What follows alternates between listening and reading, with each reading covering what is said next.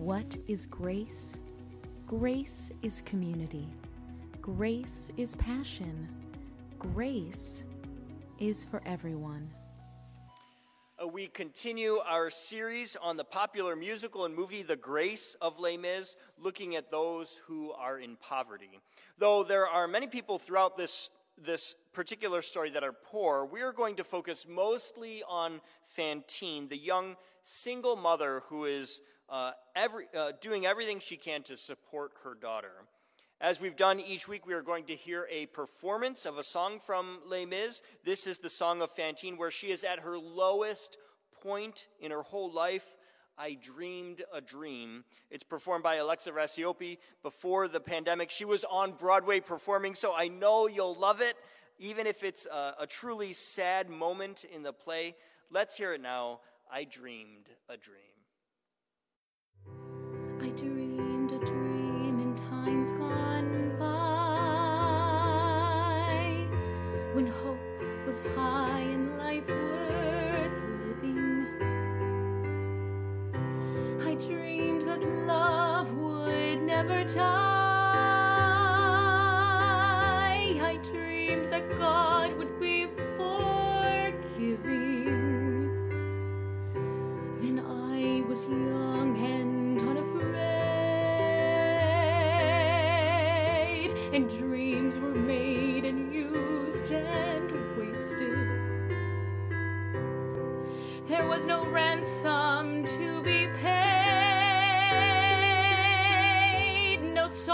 No wine untasted. So moving. And our scripture for today is a little bit of a different take on poverty, our main topic for today.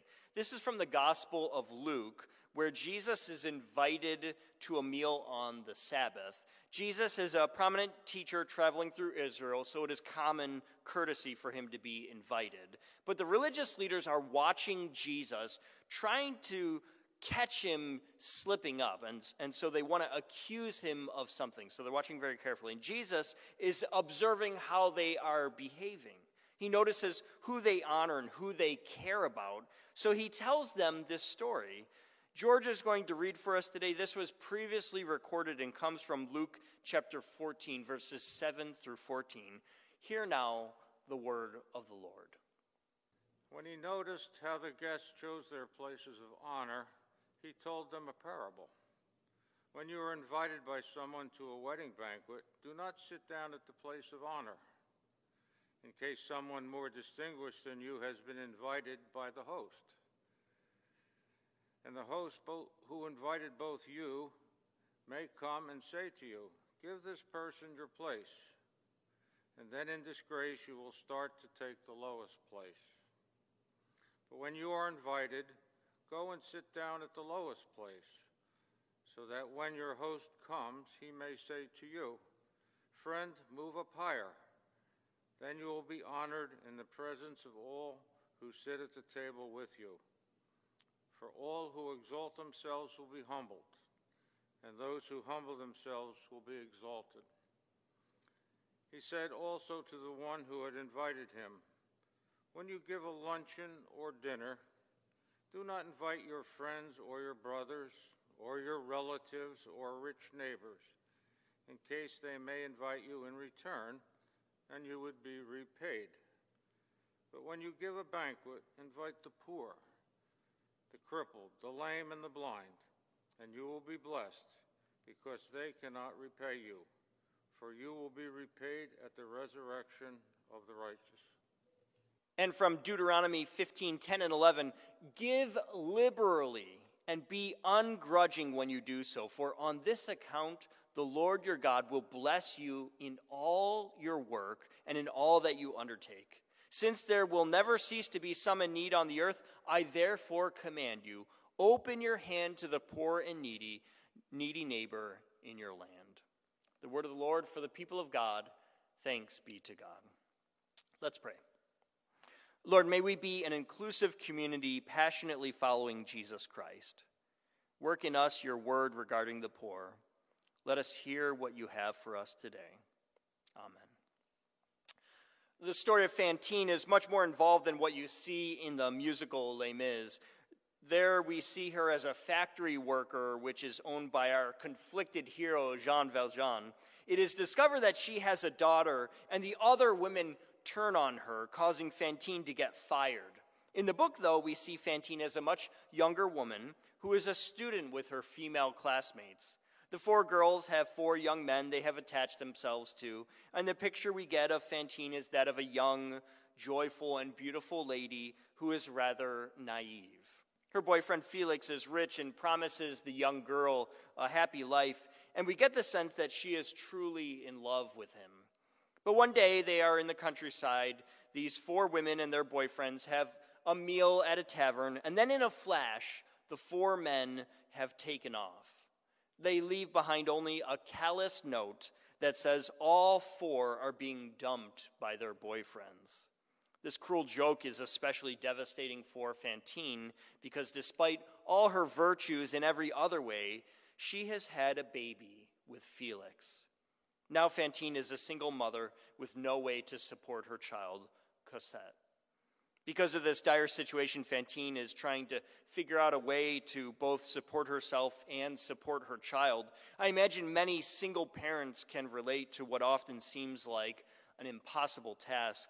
You have to work, but someone needs to be there for your child. If you don't have a strong support network of family and friends, what do you do? But Fantine manages to find a family that seems respectable. They manage an inn and have children of their own. Fantine asks if they might take her child so she can work and will send money to pay for her child, and even more than that. Uh, the innkeeper and his wife agree, and for a little while it is good. The children get along, and Fantine fulfills her promise of providing money, but soon the situation turns. The innkeeper tells, uh, sells Cosette's clothing and, and dresses her in rags his wife begins to resent Cosette, and the children, they follow suit. Eventually, they decide they should be paid more money for, for caring for Fantine's daughter and demand more and more money. This is where we see Fantine in the musical. She is told her daughter is sick and needs medicine. She would do anything to help her. So when she is fired from her job, she cuts her hair and sells it. Then she sells her teeth for a little more money. And then finally, her body. It is a heartbreaking progression as Fantine goes from a young, naive beauty to a torn, broken mother whose dream of a life worth living is shattered. She is truly one of les miserables, the miserables, the poor and destitute that cannot provide for themselves. As the church and people of faith, we need to ask ourselves what is the appropriate response to someone like Fantine. In the story, we are meant to think of her as a victim of circumstance, with people taking advantage of her naivety and poverty. But some would ask, what about personal responsibility? What about moral behavior? Isn't this simply a case of a person reaping what she sows? There are at least a few things we could name in Fantine's actions as mistakes or sin. And when we think about people more broadly in our cities and neighborhoods, what are we to make of them? Are they too guilty of some error in judgment or sin against God? The scriptures have plenty to say about the poor, so let's look at some of those situations. In Leviticus 19, the command is given not to harvest all the way to the edge of your field. You must leave a little bit for the poor to harvest so they can make food with it and eat. It also says in that chapter don't change the rules to favor the rich or to favor the poor. Do not pervert justice, it says, but judge your neighbor fairly. Leviticus 25 says, Help the poor among you. Don't take interest or profit from them, but help them so they can keep living among you. Psalm 82 says, Defend the weak and the fatherless, uphold the cause of the poor and the oppressed. Proverbs 14 says, It is a sin to despise one's neighbor, but blessed is the one who is kind to the needy. And a little later in that same chapter, it says, Oppressing the poor is the same as showing contempt for God. One final verse is Isaiah 58, which some of you will know. Is not this the kind of fasting I have chosen to loose the chains of injustice and untie the cords of the yoke, to set the oppressed free and break every yoke? Those are the same words Jesus will quote at the very start of his public ministry 700 years later. In Isaiah, the prophet is reminding the people of God that God doesn't want a routine or a pattern that looks religious. Israel had their yearly festivals honoring God. They would even fast and pray at all of them, but none of that means anything if they don't take care of the poor in their country. Reminds me of the quote from Gandhi A nation's greatness is measured by how it treats its weakest members. That's the sense we get from Isaiah, and it's repeated by Jesus as he begins his ministry in Israel. We who follow God show the light of God to the world by how we care for those around us, especially the poor. And then we come to today's passage in Luke 14. It's a little different. There's no direct command to take care of the poor and needy with food or clothing or money. Instead, Jesus says, don't seek places of honor. Let others honor you. And then he says, Don't invite your family to dinner or your rich neighbors. Invite the poor, the crippled, the lame, and the blind. I remember a, a, time when our oldest child, Davy, was maybe a year and a half old. He had been invited to a birthday party, but the party wasn't at another child's house. It was at a relative's home who had a, a bigger house that could fit everyone for the party. And the birthday boy was turning one year old, and there were maybe two other children there, both under one. Because no children lived in the home, the only toys in the whole place were the giant pile of birthday toys for the boy having a birthday, but Davy wasn't allowed to play with any of them. He was such a precocious child, though, he started walking around looking for other things to entertain him. Of course, he found all the formal decorations, and he's throwing them and smashing them together and chewing on them. Emily, my wife, is putting them back, managing Davy for hours like this. And I know many things were misplaced and many more were broken. We were truly terrible guests that day. And whatever gift we had, had purchased, I'm sure it did not equal the amount of damage caused by our little guy. Yet, they invited us back time and again. Why? Because it's not about the gifts. The point is the celebration and extending that joy to others. Usually, we think of the church's response to the poor as giving food and clothing and money. We build homes for the homeless. My wife Emily and I have not been hard hit financially by the pandemic, so we keep asking ourselves who can we help? Who can we give money to that needs it? We even donated $500 to CUMAC this week because we really believe in the mission of that United Methodist organization. Uh, they feed people, they give people oppor- uh, job opportunities. There's a thrift store and they provide housing. All great things. And that's usually where our thinking ends in helping others. That is largely what the scriptures encourage us to do help those in need as much as you can, period. But Jesus doesn't just tell us to do good things to help others, He says, invite them to dinner, invite the poor, invite the crippled and lame and blind. And I'm not sure how to take this. Jesus seems to be pushing hard on our usual way of thinking about caring for those in need. This isn't just a, a, handout, this is actually insulting the people we love. Jesus says, Do not invite your friends, don't invite your family, don't invite the rich. Invite the people who would have the lowest social standing in that society. This is actively disengaging from the people we would ordinarily surround ourselves with to be with the other people of a lower social status. We see the same idea in the first part of today's scripture about the seat of honor. Don't sit in the highest seat of honor due to you, sit at the back with people of lower social status. At a formal dinner, that means the host has to bring you forward and kick somebody else out of your place. Let other people honor you. Don't honor yourself. The principle here is not just about honor, though, it's also about the other person's need, not your own social standing.